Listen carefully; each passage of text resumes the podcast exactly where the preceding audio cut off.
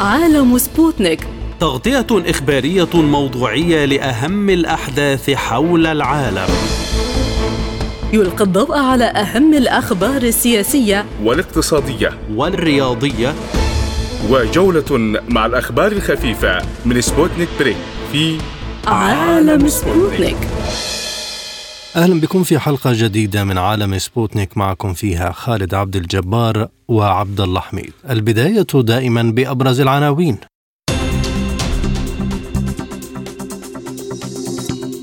إسرائيل تقصف مسجدا في جنين بالضفة الغربية بذريعة إيواء مخربين وقصف مقهى في غزة يؤدي لسقوط عشرة القتلى والمصابين. وزير الدفاع الإسرائيلي يقول إن حزب الله قرر المشاركة في القتال وسيدفع الثمن باهظا والحزب يحذر من أن الدخول البري إلى غزة مقبرة لإسرائيل ويقول إنه سيكون في الميدان وإسرائيل تخلي ثلاث مستوطنات إضافية في جنوب لبنان. قمة القاهرة للسلام في ميزان النتائج والأهداف المرجوة. دفعة جديدة من المساعدات تستعد لدخول غزة عبر معبر رفح وغزة. تقول إن ما دخل لا يمثل نقطة في بحري مما يحتاجه القطاع. مظاهرات في العديد من العواصم الأوروبية والولايات المتحدة لإيقاف الحرب في غزة دون اهتمام من السلطات. تستمر إسرائيل في توجيه ضربات دون توقف ليس في غزة فقط ولكن أيضا في الضفة الغربية. وهاجمت طائرات الجيش الإسرائيلي مسجدا في مخيم جنين بذريعة إيواء مخربين من حماس والجهاد. وقالت وسائل إعلام فلسطينية إن الجيش الإسرائيلي قصف بصاروخ مسجد الأنصار في حي الدمج في مخيم جنين بالضفة الغربية. وأفاد الهلال الأحمر الفلسطيني بوقوع خمسة شهداء وعدد من المصابين في القصف الإسرائيلي على مخيم جنين بالضفة.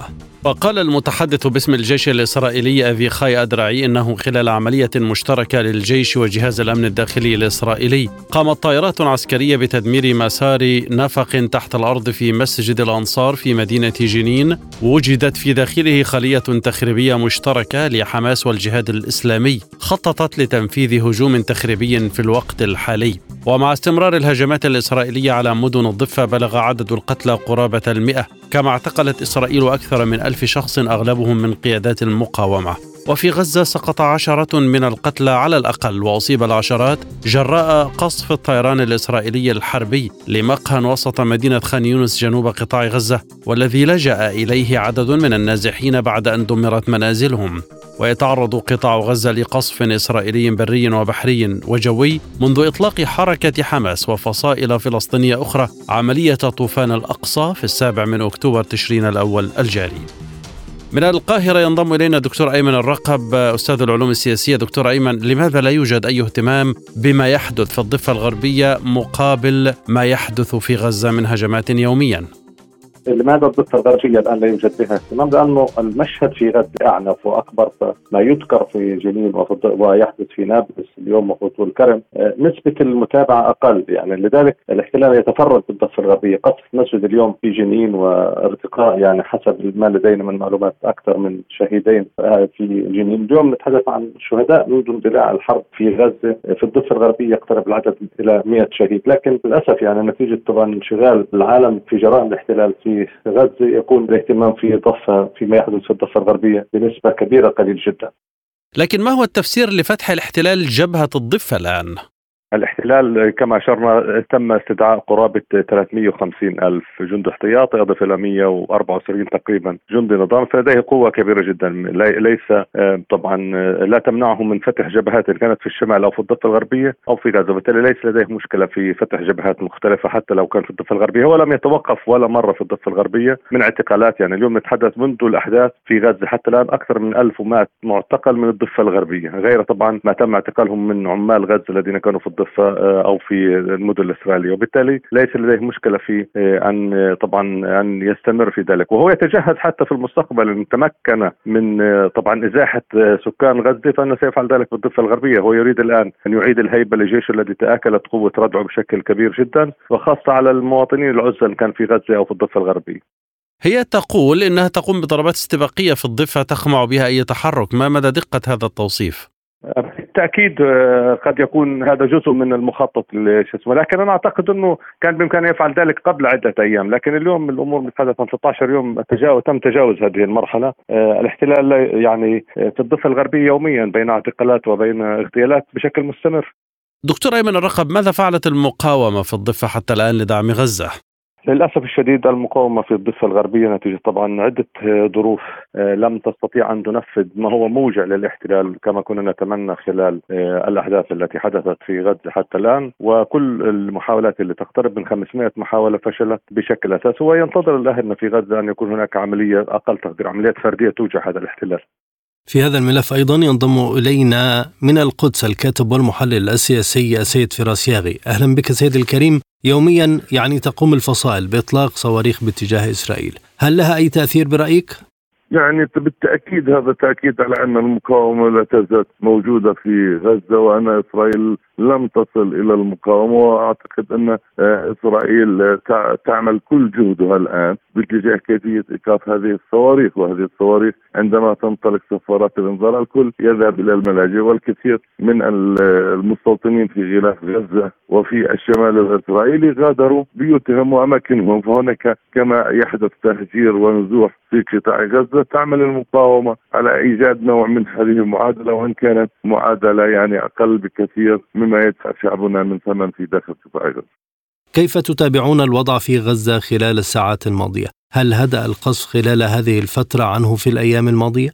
لا هو أعنف مما كان سابقا ويبدو أنه تمهيدا لدخول في مرحلة ثانية. هم آه، اخروا الهجوم البري تحت عنوان آه، ان يوجد هناك اسرى آه، مدنيين في داخل قطاع ما اسمهم بالرهائن وبالتالي تركوا المجال والفرصة للمفاوضات التي تجري بين الإدارة الأمريكية وبعض العواصم الإقليمية التي لها علاقة مع حماس بهذا الخصوص لعل وعسى يتم إطلاق سراحهم. وإسرائيل أعطت فرصة بهذا الاتجاه وأعتقد أن إسرائيل الآن تقوم بهذا التنشيط وبهذا القصف الضغط على المدنيين بشكل كبير من أجل إجلائهم من المنطقة الشمالية لقطاع غزة بشكل كلي وإبعادهم وفقا للخطه الموضوعه وهو آه، تفريغ منطقة شمال قطاع غزة من سكانها وإبعادهم إلى جنوب آه، القطاع للدخول وتشكيل منطقة عازلة في تلك المنطقة بحيث يكون هناك دخول تدريجي وليس اجتياح كامل وشامل لقطاع غزة. إضافة لاعتقادهم أن آه، هناك أنفاق وهناك مواقع للمقاومة وقاموا قصفها بنوعيات وقنابل أسلحة جديدة تحصلوا عليها من الولايات المتحدة الأمريكية. لكن هل يمكن لإسرائيل أن تنفذ تهديدها وتقتحم بريا برأيك؟ هذا المعلن بالنسبة لإسرائيل وإسرائيل لديها أهداف والهدف الأساسي لإسرائيل وفق ما أعلنته تدمير البنية التحتية للمقاومة الفلسطينية في قطاع غزة من حيث العسكرية والسياسية القيادية والتنظيمية وحتى الأفراد. ومن ثم إحداث ما أسموه انزياح جغرافي أو ما أسموه أمن جديد ووقع جديد لقطاع غزة وتحت عنوان وكأنه انزياح ديموغرافي وجغرافي بحيث يتم قدم قطاع غزة وتضييق مساحته الجغرافية وإبعاد السكان إلى منطقة أخرى من القطاع كما حاولوا سابقا أن يهجروهم إلى سيناء ولكن الموقف المصري والعربي رافض والموقف الفلسطيني كان رافض لذلك لذلك الآن دخلوا على خطة المنطقة العازلة. أما هل يستطيعوا تنفيذ هذه الخطة فهذا تعتمد على الميدان وتعتمد على قوة وبعث المقاومة الفلسطينية وأعتقد أن لا مجال أمام إسرائيل إلى أن تنفذ تهديداتها المسألة تتعلق في الوقت لا أكثر ولا أقل وإن شاء الله المقاومة ستفاجئها كما فاجأتها في السابع من أكتوبر سيد فراس ألا يوجد أي تأثير مع كل التحركات السياسية في العواصم العربية والنداءات عبر المنظمات بإنهاء هذه المعاناة وهذا القصف المتكرر على القطاع؟ لا حقيقة لا يوجد. يعني حتى الآن كل الضغط آه، كان باتجاه فتح معبر رفح من أجل إيصال آه، إغاثات إنسانية للسكان المدنيين وبالذات إلى المستشفيات. ولكن لاحظنا يوم الجمعة كان آه، إدخال فقط 20 شاحنة من أصل 500 شاحنة تدخل بشكل يومي إلى قطاع غزة يعني في الأيام العادية. والآن هناك شروط حتى إسرائيلية بخصوص المساعدات الإنسانية تحدد نوعيتها وتحدد المناطق التي يسمح بأن تكون موجودة فيها وتصلها وتهدد بقصفها إذا ما وصلت إلى أيدي فاعلين ونشيطين من حكومة حماس أو من الحكومة حكومة الأمر الواقع اللي كانت كانت موجودة في قطاع غزة وبالتالي نحن نتحدث الآن عن معادلة جديدة وان إسرائيل تحاول أن تخنق قطاع غزة ليس فقط بالقنابل والقصف والغارات الجوية وقتل المدنيين والمجازر إنما أيضا قتلهم عبر منع إدخال أي إغاثات طبية أو إنسانية غذائية أو دوائية إلى شعبنا في قطاع غزة. التقييم الغربي والوقوف بجانب إسرائيل كيف يمكن له أن يتبدل؟ ويقفون على مسافة واحدة من الجميع. لن يكون في يوم من الأيام موقف للطبقة السياسية في أوروبا الغربية وفي الولايات المتحدة الأمريكية أن يقفوا على مسافة واحدة من الجميع. ولو وقفوا منذ البداية على مسافة واحدة لما وصلنا لما نحن عليه هم دائما داعمين لإسرائيل وهم دائما يقفون مع إسرائيل. وهذه المرة يعطوا إسرائيل ضوء أخضر بلا حد.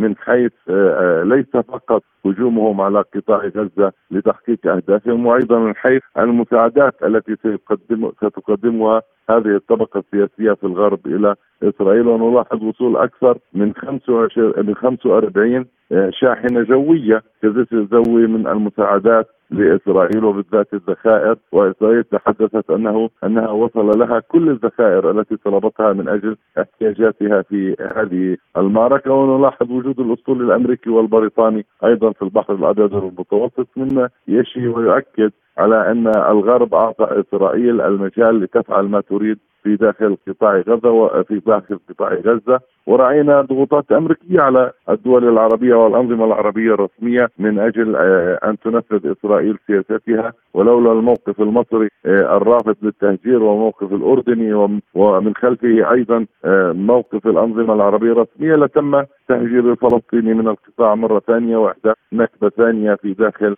قطاع غزه كما النكبة الأولى، إذا هذا الموقف لن يتبدل ولن يتغير إلا مع التحرك الشعبي الواسع في العواصم الغربية والتحرك أيضا في العواصم العربية من أجل الضغط باتجاه تغيير المواقف الدولية وبالذات الأوروبية لأن هناك مأساة إنسانية في داخل قطاع غزة وهذه الدولة دولة الاحتلال وهذا العدوان الذي يخرق كل القوانين الدولية والانسانيه بهذا الخصوص وأوروبا لا تتحدث ولا أمريكا تتحدث على العكس حاولوا إفشال أفشلوا إصدار بيان في قمة السلام في العالمين في مصر من أجل إدانة الطرف دون إدانة الطرف الآخر.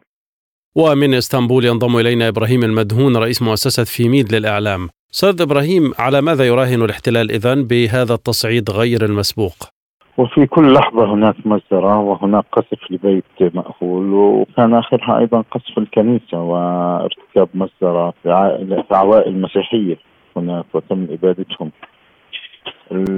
وأيضا مجزرة في دير البلح وفي جباليا وفي كل مكان. هناك الآن عملية قتل وحشي يقوم بها الاحتلال الإسرائيلي. هذا دليل أن الاحتلال الإسرائيلي مأزوم وغير آبه.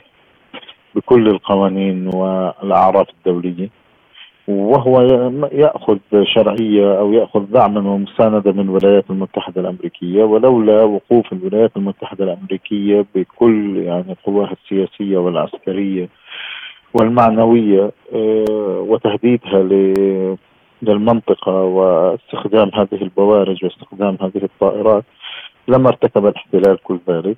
الاحتلال كان اليوم يعمل وكأنه لا يرى أحد في العالم ولهذا هو يرتكب ويقتل بشكل نازي وكأن يعني النازية عادت من جديد لتصب جمام وحشيتها على الشعب الفلسطيني في قطاع غزة لكن هل هذا الاستهداف يبدو بلا خطوط حمراء؟ الاحتلال الإسرائيلي الآن يستهدف كل شيء يستهدف المساجد والمدارس والكنائس والأسواق والمخابز و الأدوية يستهدف الإنسان القابع في بيته، الإنسان الذي يسير في الشارع ولا يترك شيء بدون استهداف وبدون قتل ويريد أن يوصل رسالة أنه قادر أن يفعل كل شيء، يريد أيضا أن يخيف الشعب الفلسطيني من أجل عملية التهجير أن لا شيء آمن وكل شيء مستباح، وللأسف هو مدعوم من الولايات المتحدة الأمريكية ولهذا يعني آه، يستمر في عملية وحشيته بعد مصدر آه، آه، يعني اليوم يعني ما اطلقه الاحتلال الإسرائيلي خلال العملية خلال العملية العدوانية على قطاع غزة. يوازي أكثر من نصف قنبلة نووية على قطاع غزة، هناك الآلاف هناك آلاف الجرحى والشهداء والضحايا تحت الأنقاض حتى أنه يضرب قوات الدفاع المدني والذين يريدون أن ينتشروا هذه الأنقاض لتبقى هذه الجثث في الشوارع، لا نحن اليوم أمام مشهد مروع وللأسف لا أحد يتحرك. أستاذ إبراهيم لا تعترف إسرائيل بمسؤوليتها عن أي من تلك الأهداف الإنسانية التي استهدفتها مؤخرا والتي أشرت إليها، لماذا برأيك؟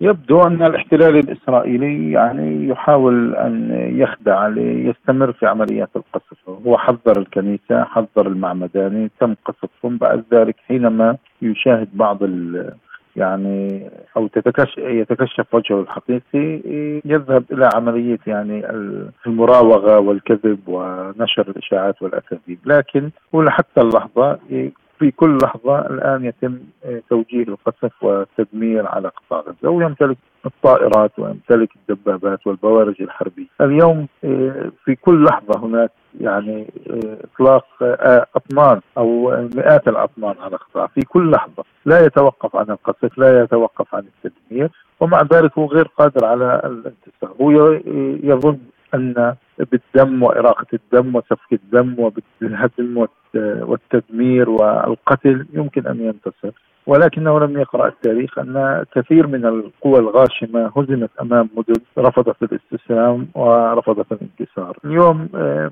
غزة تستري نجراد تواجه تدفع ثمنا باهظا يدمر فيها كل شيء لكنها ما زالت صامدة صابره مواجهة للاحتلال وهناك رفض كبير فكرة التهجير والنزوح وهناك إرادة قوية أيضا للمقاومة والبقاء في الأرض على والبقاء على الأرض.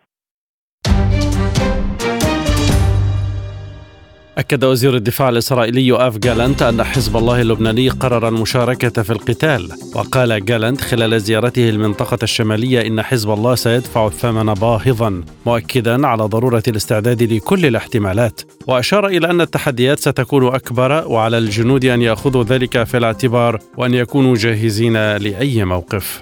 ونشر الإعلام الحربي في حزب الله اللبناني مقطع فيديو لاستهداف تجمع لجنود الجيش الإسرائيلي في ثكنة هونن بالصواريخ الموجهة. يأتي ذلك بعدما أعلن الجيش الإسرائيلي مقتل أحد جنوده بنيران صاروخ مضاد للدبابات على الحدود مع لبنان. وأضاف الجيش الإسرائيلي في بيانه ردا على إطلاق الصواريخ والقذائف المضادة للدبابات باتجاه إسرائيل. هاجمت طائرات جيش الدفاع الإسرائيلي أهدافا لحزب الله. من تل أبيب ينضم إلينا مردخاي كيدار المحلل السياسي الإسرائيلي سيد كيدار هل هناك حرص من إسرائيل على عدم توسيع جبهات القتال؟ إسرائيل ليس لها أي حرص على أي شيء. إسرائيل دولة مسالمة لا تريد الحرب مع أحد. ولكن إذا اختار حزب الله الدخول في الحرب فهو سيدفع الثمن الباهظ مع لبنان كدولة. لأننا اليوم لا نفرق بين أن حزب على لبنان من جنوبها إلى شرقها ولذلك آه، نحن لا نفرق بين الاثنين وللأسف الشديد شوف إسرائيل قد وعدت لبنان وحزب الله بأنها ستعيد لبنان إلى العصر الحجري لو تجرأ على دخول الحرب مع إسرائيل وإسرائيل وراء هذا الوعد قلبا وقالبا. أنتم تردون على هجمات حزب الله بهجمات محدودة، لماذا؟ طالما أن آه، هجمات حزب الله محدودة فردنا محدود لو فتح آه، آه، حزب الله حرب كبيرة مع إسرائيل فنحن سنفتح أمامه أبواب الجهنم ليس أقل من ذلك. ماذا عن الجبهة السورية؟ هل أنتم تتحسبون لها أيضا؟ بتابع سوريا كما لبنان هم جميعا الأذرع للأخطبوط الإيراني. وهذا هو هذه الحاله والأمريكان في البحر المتوسط يعلمون جيدا وهم جاءوا لهذا الغرض للحيلولة دون استيلاء هذا الأخطبوط على الشرق الأوسط. وإسرائيل هي اليوم المانع أمام هذا الأخطبوط. والأمريكان وراءها واوروبيين أيضا. ونحن نرى الأسطول الأمريكي في هذا المكان. وإذا تجرع حزب الله على دخول الحرب فهو سيلقى الضربات ليس فقط من إسرائيل ربما بل من أمريكا أيضا وهذا سيكون نهايته التامة والأخيرة. لكن لماذا توجه إسرائيل ضربات يوميا إلى الضفة الغربية؟ ليس هناك أي ضربات، هناك بعض الناس الذين يستغلون الحالة وإسرائيل بطبيعة الحال بصدد اجتثاث حركة حماس من الضفة الغربية كي لا تتحول الدولة إلى ما تحول إليه قطاع غزة لإنقاذ الفلسطينيين قبل الإسرائيليين. كيف لا تؤثر كل النداءات الدولية على إسرائيل رغم أن العالم كله يرى سقوط مئات الأطفال في غزة يوميا؟ العالم شاهد ما حدث في إسرائيل. 1500 إسرائيلي. 1500 إسرائيلي قتلوا ذبحوا حركوا وبنات اغتصبن العالم المتحضر قلبا وقالبا يساند إسرائيل في وجه هذه الهمجية الداعشية التي شاهدناها بأم عيننا. ولذلك إسرائيل لها اليوم الشيك المفتوح لتعمل ما يلزم لهذه التهمه الداعشيه التي استولت على حياة الغزاويين كما استولت على مماتهم. لكنكم لا تستهدفون مواقع عسكرية لحماس أنتم تستهدفون مستشفيات وكنائس وملاجئ. هذه كذبة إسرائيل قد اثبتت بأنها كذبة. ما حدث هو أن الصاروخ فاشل في حركة الجهاد الإسلامي قد وقد سقط في موقف السيارات في ذلك المستشفى المعمداني وقتل بعض الناس. هذا ما حدث حقيقة وإسرائيل قد أثبتت ذلك للقاسي والداني. ولذلك يعني أنا أستغرب من أن هناك لا يزال بعض الناس يعاودون هذه الأكاذيب. من جانبه أكد حزب الله اللبناني أن قواته ستكون حاضرة مع المقاومة في الميدان إذا تطلب الأمر لمنع انتصار إسرائيل. وقال نائب الأمين العام لحزب الله اللبناني نعيم قاسم إن الدخول البري الإسرائيلي إلى قطاع غزة سيكون مقبرة للعدو بحسب وصفه مضيفا أنه ليس أمام المقاومة سوى الانتصار وليس أمامهم سوى الهزيمة. وتابع قاسم أن الحديث عن حل الدولتين يهدف لإكساب إسرائيل الوقت مؤكدا أنه لا إمكانية سياسية للتعايش مع الكيان. في الوقت نفسه أكدت وسائل إعلام عبرية أنه صدرت أوامر من قبل السلطات الإسرائيلية بإخلاء ثلاث مستوطنات إضافية تقع على الحدود المشتركة مع لبنان وهي ليمان وموتسوفا وإيلون. على الجانب السوري تعرض مطارا دمشق وحلب الدوليان لقصف إسرائيلي مما أدى إلى خروجهما من الخدمة وأسفر عن مقتل عامل مدني وإصابة آخر بجروح. وقال مصدر عسكري سوري إن العدو الإسرائيلي بالتزامن شن عدوانا جويا برشقات من الصواريخ من اتجاه البحر المتوسط غرب اللاذقية ومن اتجاه الجولان السوري المحتل استهدف مطاري دمشق وحلب الدوليين وفقا لوكالة الأنباء السورية. وتابع البيان أن العدوان أدى إلى استشهاد عامل مدني في مطار دمشق وإصابة عامل آخر بجروح وإلحاق أضرار مادية بمهابط المطارين أدت إلى خروجهما من الخدمة مؤقتا. من بيروت ينضم إلينا الدكتور رياض عيد الكاتب والمحلل السياسي. أهلا بك دكتور. هل هناك تردد من حزب الله أم أن الضربات على إسرائيل مقصود بها فقط تشتيت جهودها؟ الحقيقة لا.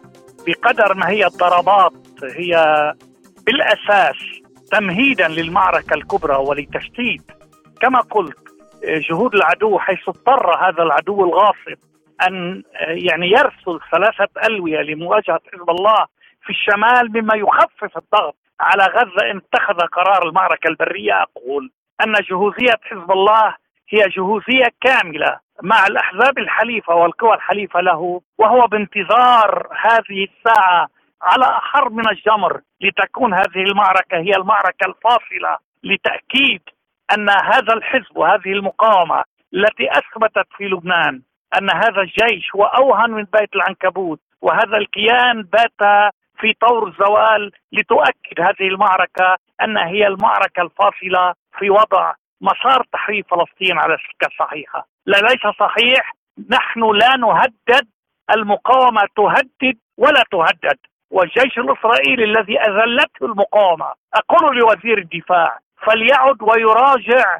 كل تحاليل استراتيجيين الإسرائيليين الذين قالوا لقد هزمنا أمام المقاومة كما هزمنا أمام حزب الله وبالتالي على إسرائيل أن تقبل هذه الهزيمة لأن إن تورطت إسرائيل في المعركة البرية ستكون هذه المعركة هي المعركة الفاصلة في بقاء إسرائيل أو زوالها. نحن نقول لوزير الدفاع فليعد إلى جنرالاته ويتأكد أن هذه المقاومة تهدد ولا تهدد.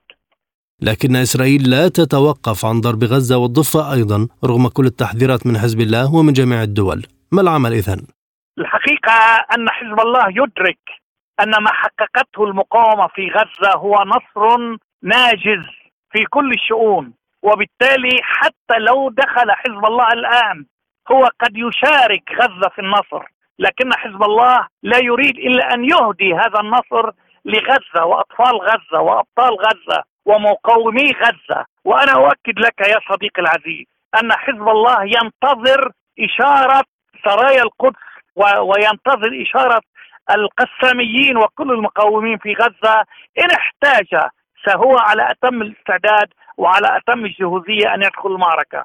حتى الآن لم يحن الأوان بأن ندخل المعركة البرية الشاملة في لبنان. علما أنه إذا أردت أن تقيم ما يجري على الساحة اللبنانية. الساحة الجنوبية في لبنان هي ساحة حرب مفتوحة لكن إسرائيل رغم كل الضربات التي يضربها حزب الله تحاول أن تبقي الردود ضمن خطوط ال ال ال ال الاشتباك التي كانت سابقا قائمة لأنها خائفة من المواجهة مع حزب الله ولأن هذه المواجهة هي المواجهة الفاصلة كما قلت التي ستؤكد هزيمة إسرائيل المنجزة. لا حزب الله لا يخاف حزب الله ينتظر إشارة الحمساويين وأنا معلوماتي من داخل فلسطين أن حماس قوية قوية قوية وهي تنتظر حتى الآن تنتظر بدء المعركة البرية لتلقن دولة العدو الغاصب. درسا لا تنساه. يا صديقي العزيز نحن ننتظر هذه المعركة بأحر من الشوق وأنا أقول أن هذه المعركة هي معركة فاصلة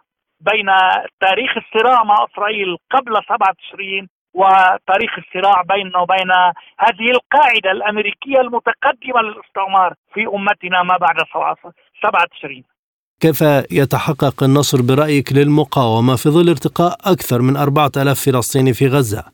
النصر لا يعد بعدد الشهداء. النصر يعد بالإنجازات التي تحققت. أهم إنجاز حققته العملية عملية 7 تشرين أنها أكدت هزيمة شنيعة للاستخبارات الإسرائيلية. فلم تستطع هذه الاستخبارات أن تحدد موعد الهجوم. الهزيمة الثانية التي أصيبت بها دولة الكيان الغاصب أنها أثبتت أن الجبهة الداخلية هي أوهن من بيت العنكبوت.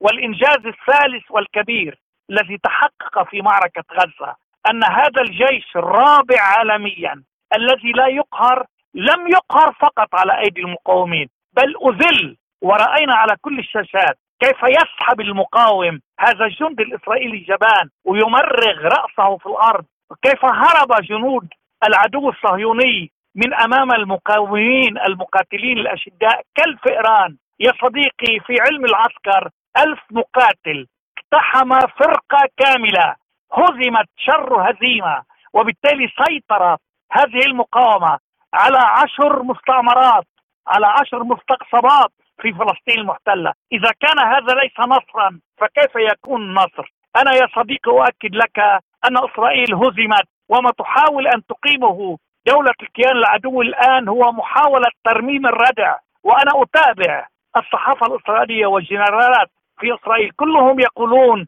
أن إسرائيل بحاجة إلى فترة طويلة كي تستطيع بناء جيشها مجددا كي يستطيع أن يقاتل لأن روحية القتال عند الجيش الإسرائيلي مفقودة. الجيش الإسرائيلي يدخل المعركة في نفسية المنهزمين. ينتظر اللحظة التي يستطيع أن يفر أمام الجيش أمام المقاومة والمقاومة تقاتل بنفسية المنتصرين.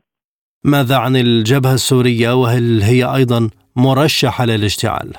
أنا معلوماتي من محور المقاومة أن وحدة الجبهات قد أكدها سماحة السيد حسن نصر الله. وأنا أؤكد يا صديقي أنه إن تورطت إسرائيل في حرب شاملة ومحاولة لاقتلاع غزة سيكون هناك تفجير شامل لكل الجبهات من لبنان إلى سوريا إلى العراق حتى اليمن.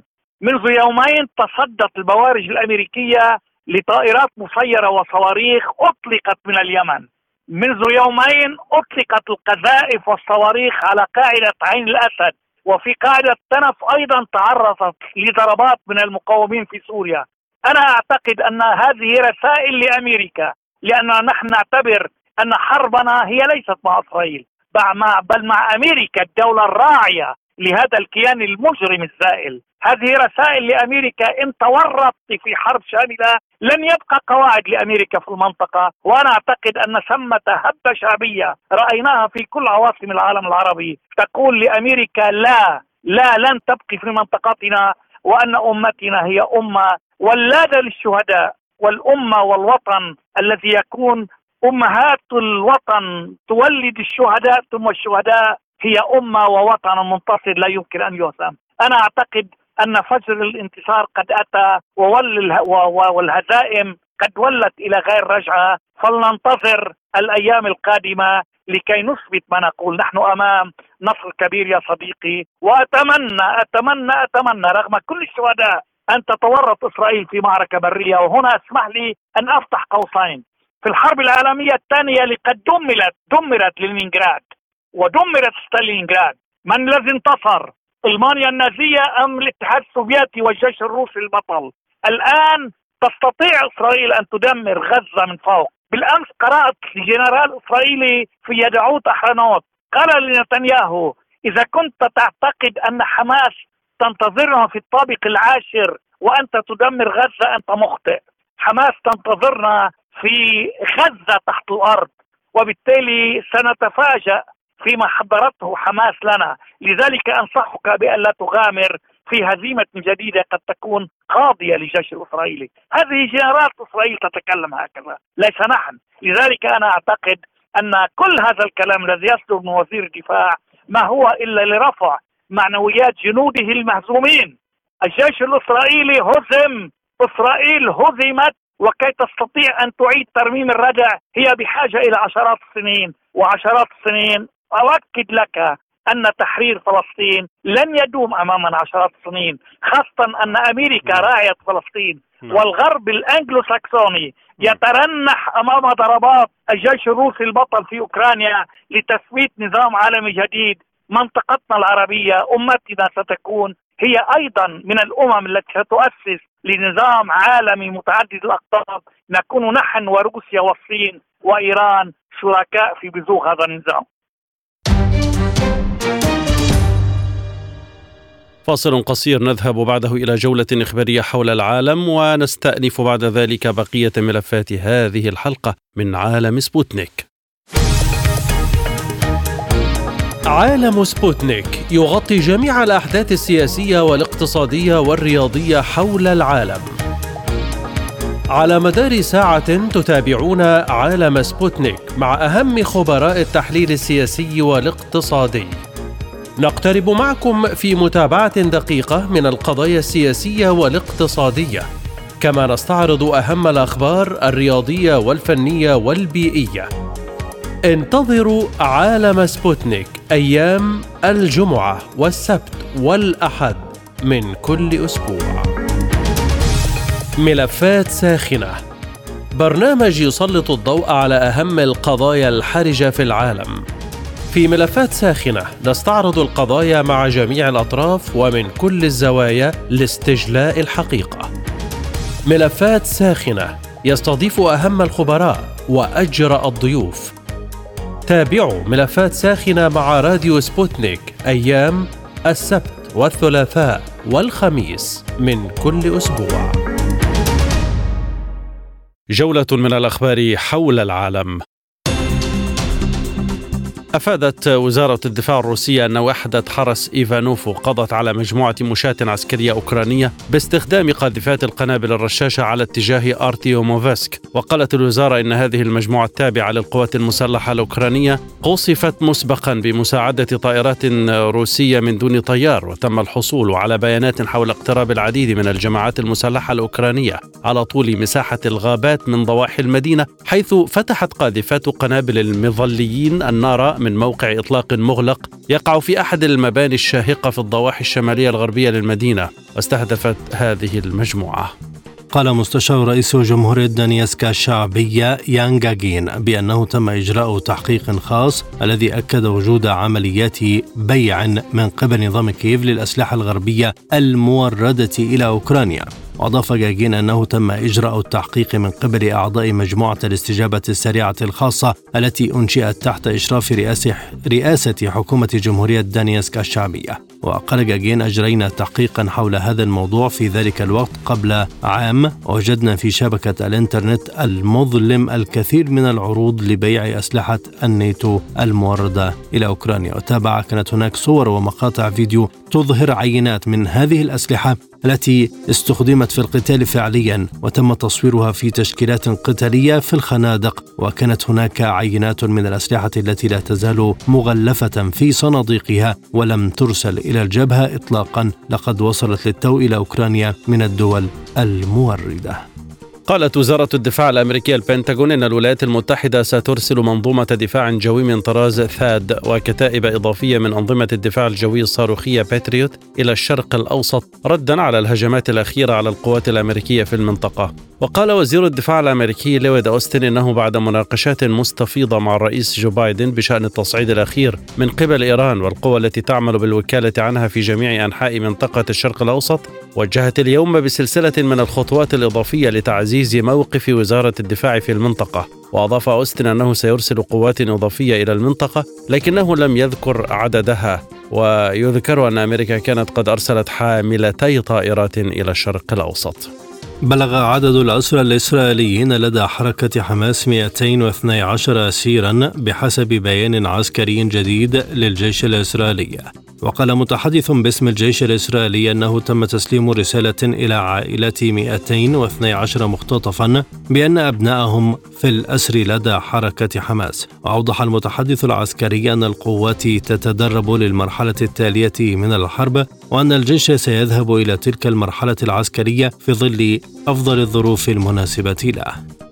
تداول مستخدمو مواقع التواصل الاجتماعي مقطعا مصورا لجندي إسرائيلي وهو يشتم رئيس الوزراء الإسرائيلي بنيامين نتنياهو خلال زيارته لقاعدة عسكرية. ويظهر الجندي في الفيديو المتداول وهو يصرخ في وجه نتنياهو أثناء زيارته لوحدة النخبة في جيش الدفاع الإسرائيلي قائلا له لقد قتل ثلاثة من أصدقائي وأنت تخرب إسرائيل. وأفادت حسابات إسرائيلية أنه تم فصل الجندي الإسرائيلي من عمله بسبب تصرفه. كان نتنياهو قد تعرض من قبل خلال زيارة له أيضا للجنود على الحدود مع غزة إلى شتائم من العديد من الجنود الذين اتهموه بالكذب. وكان وزير الدفاع الإسرائيلي يوآف جالاند قد اعترف بتحمله المسؤولية عن الهجوم الذي شنته حركة حماس الفلسطينية على جنوب إسرائيل في السابع من أكتوبر تشرين الأول الجاري تحت اسم عملية طوفان الأقصى. حذر ممثل رابطة الطبية الأوروبية الشرق أوسطية الدولية بروفيسور رضا من خطر انتشار الأوبئة في غزة في ظل وجود أكثر من 1500 جثة تحت أنقاض المنازل المهدمة. ونبه رضا إلى مخاطر انتقال الأمراض في الأماكن المحيطة بالجثث خصوصا تلك الموجودة في مواقع تسرب المياه. ما يؤدي إلى انتشار حالات إسهال وأمراض معدية في ظل انقطاع المياه بالإضافة إلى خطر انتشار الأوبئة من الجثث المصابة بأمراض مثل الكوليرا وكوفيد وإيبولا أو أمراض نقص المناعة. متحدثا كذلك عن مخاطر تسرب الأوبئة إلى المياه الجوفية بحسب قوله. وشدد على ضرورة تدارك المسعفين لهذه المخاطر وارتداء القفازات والملابس والأحذية المخصصة لا سيما أن الظروف الراهنة في غزة لا تسمح باتخاذ أي إجراءات وقائية. وزعت الولايات المتحدة الأمريكية مشروع قرار بشأن النزاع الإسرائيلي الفلسطيني يؤكد حق تل أبيب في الدفاع عن النفس وإدانة حركة حماس ولا يدعو لوقف إطلاق النار. وجاء ذلك حسب ما صرح مصدر دبلوماسي في مجلس الأمن الدولي قائلا إن الولايات المتحدة وزعت مشروع قرارها. وجاء في مشروع القرار أن مجلس الأمن التابع للأمم المتحدة يرفض ويدين بشكل لا لبس فيه الهجوم الإرهابي الوحشي الذي ارتكبته حماس وغيرها من الجماعات الإرهابية في السابع من أكتوبر في إسرائيل. ويؤكد مشروع القرار حق إسرائيل في الدفاع عن النفس ويدعو إلى الإفراج الفوري وغير المشروط عن الرهائن المحتجزين لدى حماس. خرجت مظاهرات حاشدة في لندن تندد بالموقف البريطاني من الحرب على غزة الذي يدعم إسرائيل ويرفض قرارات وقف إطلاق النار. بلغ عدد المتظاهرين نحو مئة ألف متظاهر وجهوا اتهامات للحكومة البريطانية بالتواطؤ مع إسرائيل في ارتكاب جرائم حرب ضد الفلسطينيين. وقد وصفت التظاهرات أو وصفت بأنها الأكبر في تاريخ مساندة القضية الفلسطينية وتوعد المتظاهرون خلالها بتكرار التظاهرة كل يوم سبت دعما للفلسطينيين. كما خرجت العديد من التظاهرات في عدد من المدن الأمريكية تطالب بوقف وقف الحرب وعدم مشاركة إسرائيل في عملية الإبادة الجماعية التي تقوم بها ضد المدنيين والأطفال في غزة. وخرج عشرات الآلاف في مدينة برشلونة الإسبانية للتنديد بالحرب الإسرائيلية على غزة ووقف إطلاق النار فورا.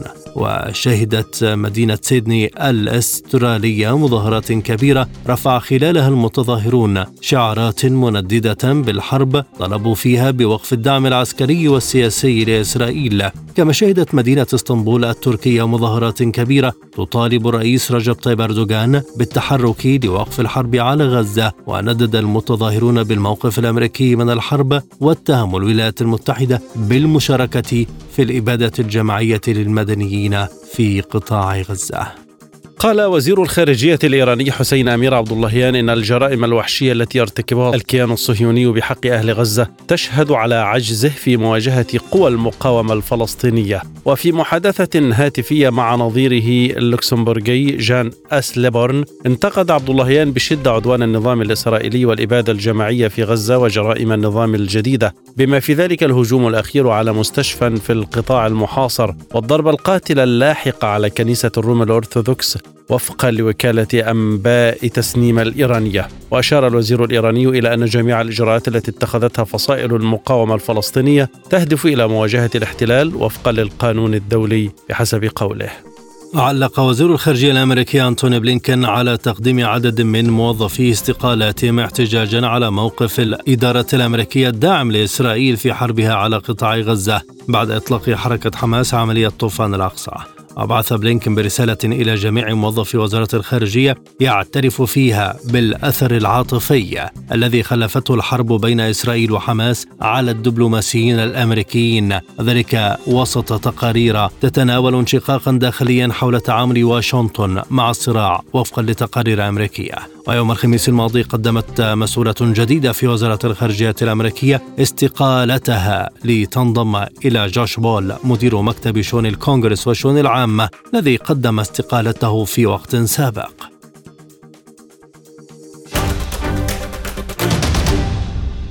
والآن إليكم تذكرة بأبرز عناوين هذه الحلقة.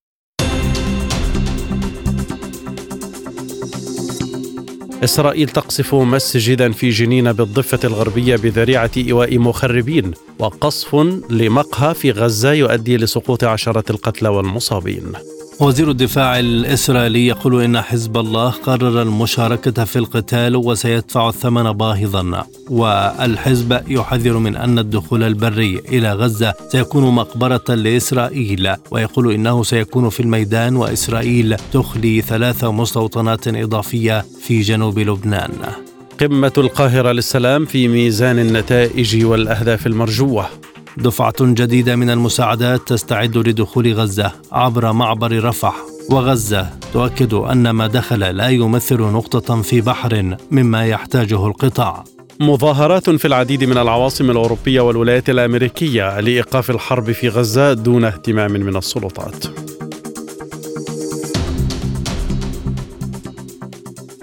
استضافت مصر قمة للسلام دعا إليها الرئيس عبد الفتاح السيسي. شارك فيها أكثر من ثلاثين دولة ومنظمة دولية على رأسها الأمم المتحدة بأمينها العام أنطونيو غوتيريش. القمة شهدت انقساما واضحا حول الموقف من الحرب على غزة الذي ظهر بمجرد إلقاء ممثلي الدول والمنظمات كلماتهم بينما طالب الرئيس السيسي وملك الأردن عبد الله الثاني والرئيس الفلسطيني محمود عباس والأمين العام للأمم المتحدة أنطونيو غوتيريش وغيرهم من الوزراء وممثلي الدول العربية بإيقاف الحرب فورا ووضع معيار واحد لإدانة قتل المدنيين أيا كانت جنسياتهم وبلدانهم. كانت كلمات ممثلي الدول الغربية مختلفة تماما وهو ما ظهر في خطاب وزيرة الخارجية الفرنسية ونظيرتها الإيطالية ورئيسة الوفد الأمريكي بالقمة الذين برروا استمرار الحرب على غزة بدفاع إسرائيل عن نفسها والعمل على القضاء على حركة حماس التي بادرت بالهجوم على إسرائيل. من جانبه قال السفير حسام زكي أمين عام مساعد الجامعة العربية إن قمة القاهرة للسلام حظيت باهتمام ومشاركة دولية واسعة مشيرا إلى أنها تستهدف حشد الدعم للموقف الفلسطيني المصري العربي الذي يدافع عن الوضع الفلسطيني وعن الخطوات المقبلة دبلوماسيا أشار زكي إلى عقد اجتماع مهم لمجلس الأمن الثلاثاء المقبل برئاسة البرازيل يناقش الوضع في الشرق الأوسط وبعده الدورة المستأنفة للجمعية العامة للأمم المتحدة من أجل استصدار قرار بأغلبية دولية للمزيد ينضم إلينا من القاهرة مدير المركز العربي للدراسات الدكتور محمد صادق إسماعيل. أهلا بك دكتور. ماذا حققت إذن قمة السلام في القاهرة؟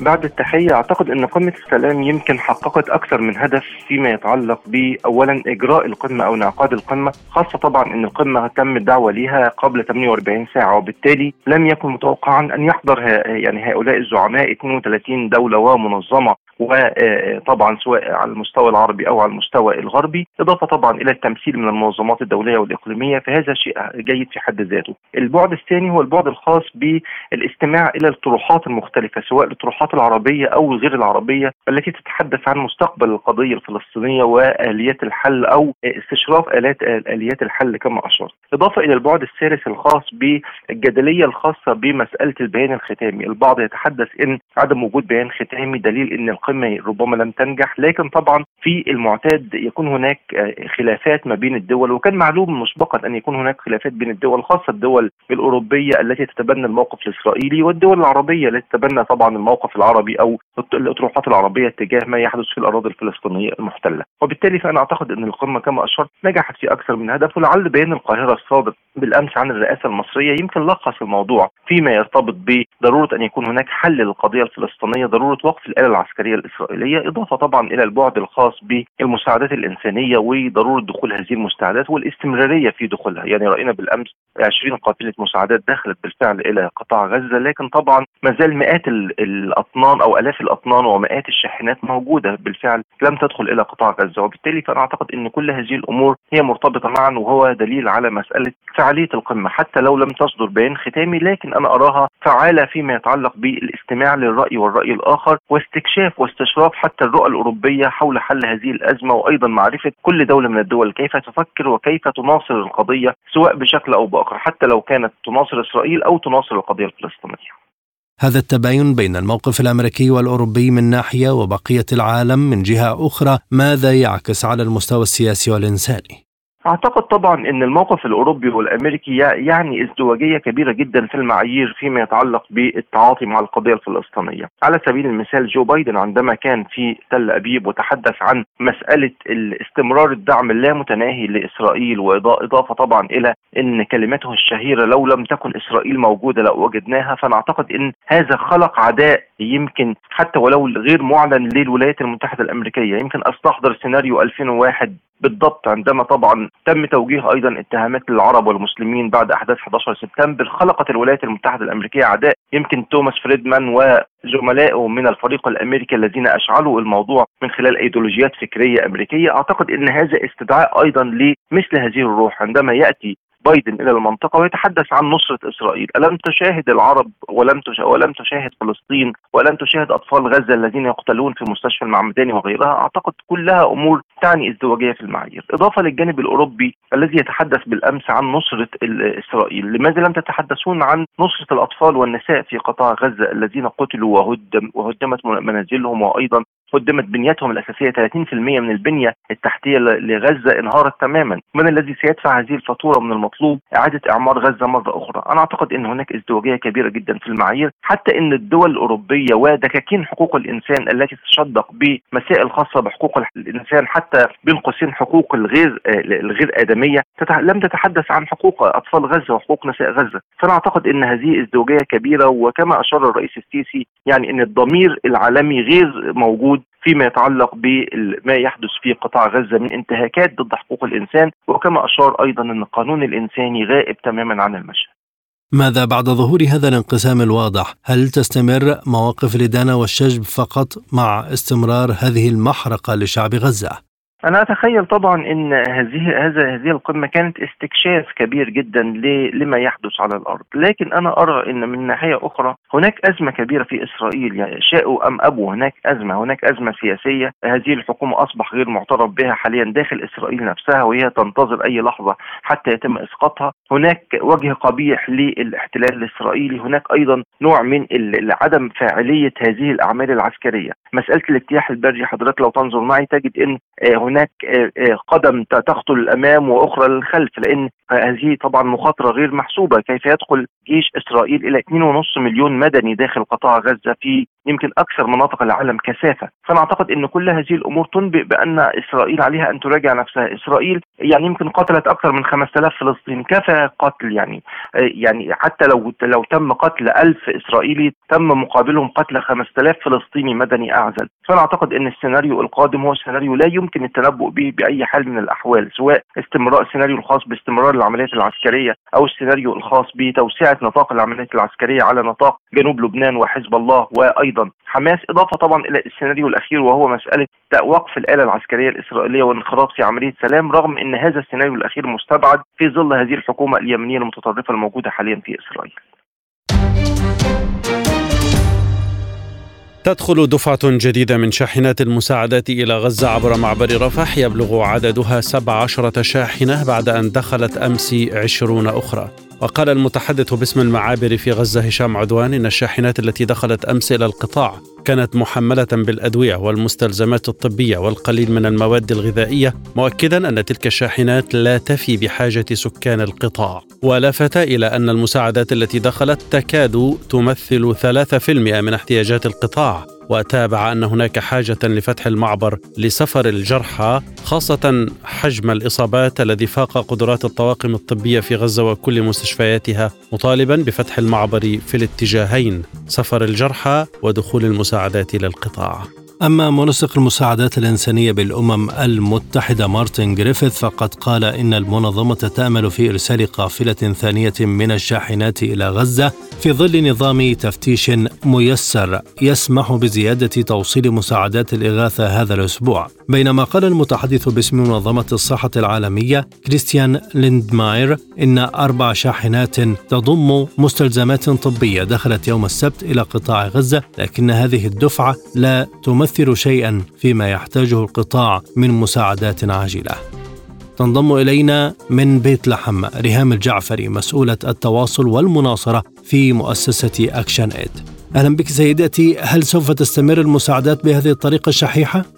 نحن نأمل آه، ونعمل جاهدين على زيادة هذه المساعدات وعلى استدامتها ودخولها بشكل دائم إلى قطاع غزة. آه، نحن نعمل مع جميع الأطراف مع المؤسسات الإنسانية والمؤسسات الأموية لزيادة الضغط على الحكومات للضغط على إسرائيل لتسهيل وضمان مرور المساعدات وفتح الممرات الإنسانية الآمنة. لقطاع غزة لا سيما في ظل تدهور الأوضاع الإنسانية ووصفها بالكارثية حيث أن قطاع غزة أصبح تحت كارثة إنسانية غير مسبوقة بسبب القصف والعدوان المستمر على المدنيين والمستشفيات والبنايات والمساجد. فهذا الوضع لا يتحمل دخول هذه المساعدات الشحيحة. ما رأيناه بالأمس من دخول 20 شاحنة. نعم على الرغم أننا نرحب بذلك ولكن هذا لا يكفي لقطاع غزة. ل 2.2 مليون شخص تحت تحت الحصار المشدد وتحت ظروف حرب غير مسبوقة. هل تتحمل برأيك الأوضاع في قطاع غزة هذا السير البطيء في عمليات الإغاثة؟ لا هذا لا الوضع في قطاع غزة هو وضع كارثي. هنالك أزمة إنسانية وكارثة إنسانية غير مسبوقة مع استمرار القصف مع استمرار استهداف المدنيين مع وجود عدد عشرات الآلاف من الجرحى وعدد من الإص... و... و... و... وآلاف من الضحايا. المستشفيات غير قادرة على الاستمرار بعملها بسبب انقطاع الوقود وعدم توفر الوقود. هنالك نقص في الغذاء في المعدات الطبية. هنالك نقص في المياه الصالحة للشرب. لابد الآن من الوصول إلى وقف إطلاق النار حالا لتمكين المساعدات الإنسانية من الدخول وخاصة الوقود. الوقود كما تعلم هو سلعة أساسية لا تقل أهميتها عن أهمية الماء والغذاء لأنه ضروري لتوليد الكهرباء الضروري لعمل المستشفيات وعمل سيارات الإسعاف. فهنا حاجة ملحة وضروري لتحلية آه، الماء في محطات تنقية المياه في قطاع غزة إذا لم لم نستطع من توفر الوقود فإن هنالك سيكون مزيد من آه، الأرواح التي سنفقدها إضافة إلى الأرواح التي يتم قتلها واستهدافها بسبب العدوان والقصف المستمر لقطاع غزة ماذا عن المستشفيات والقطاع الطبي في غزة الذي أعلن عن قرب وقف العمل نهائيا؟ المستشفيات نعم تواجه صعوبة بالغة وتناشد ومنها من أعلن عدم قدرته على استكمال عمله ومواصلة عمله في ظل شح الوقود. ومنها من يطلق المناشدات للأشخاص والمنشآت الخاصة ممن يتوفر لديهم الوقود بتزويدهم بها. الوقود ضروري لتوليد الكهرباء الضروري للعمليات الجراحية الضروري للمولدات. آه، المستشفيات تعاني من انهيار تام وهنالك انهيار كامل للقطاع الصحي في قطاع غزة. أنت تتحدث عن 16 يوم من الحصار المشدد. غزة كانت بحاجة يوميا لدخول 500 شاحنة في الظروف العادية. فما بالك نحن في حالة حرب؟ نحن تحت ظروف حرب وهنالك ضروري لاستمرار عمل القطاع الصحي. ضروري لوجود الكهرباء والوقود لمواصلة عمل هذه المستشفيات التي تساعد على إسعاف الجرحى ومداواة الجرحى وإنقاذ الأرواح بما يمكن لها ضمن قدرتها. لابد أن يكون هنالك ضرورة ووقف ومناشدة حالية لوقف إطلاق النار في قطاع غزة ولتفادي كارثة إنسانية. إذا ما استمر الوضع ما هو عليه ستكون ستكون هذه الكارثة الكارثة الإنسانية خارجة عن السيطرة. وستكون فوق قدرة وطاقة المؤسسات من السيطرة عليها. ماذا عن الدفعة الجديدة من المساعدات؟ وهل تكون أكبر مما دخل أمس؟ أنت كما تعلم هنالك تضارب في الأنواع في الأنباء حول المساعدات الجديدة ومكان وتاريخ دخولها وكميتها، ولكن ما نؤكد عليه في هذا في هذا الوضع وفي هذا الظرف الحساس وفي هذا الظرف الحرج البالغ الخطورة هو أهمية دخول كميات كبيرة وغير مشروطة من المساعدات لقطاع غزة وأهمية استمرارها واستدامتها ودخولها بشكل دائم وتوفير الأمن والسلامة والحماية للممرات الإنسانية والمعاملين الإنسانيين لتمكينهم على القيام وأداء واجبهم. لا يبقى في عالم سبوتنيك سوى التذكير بأهم ما جاء فيها من عناوين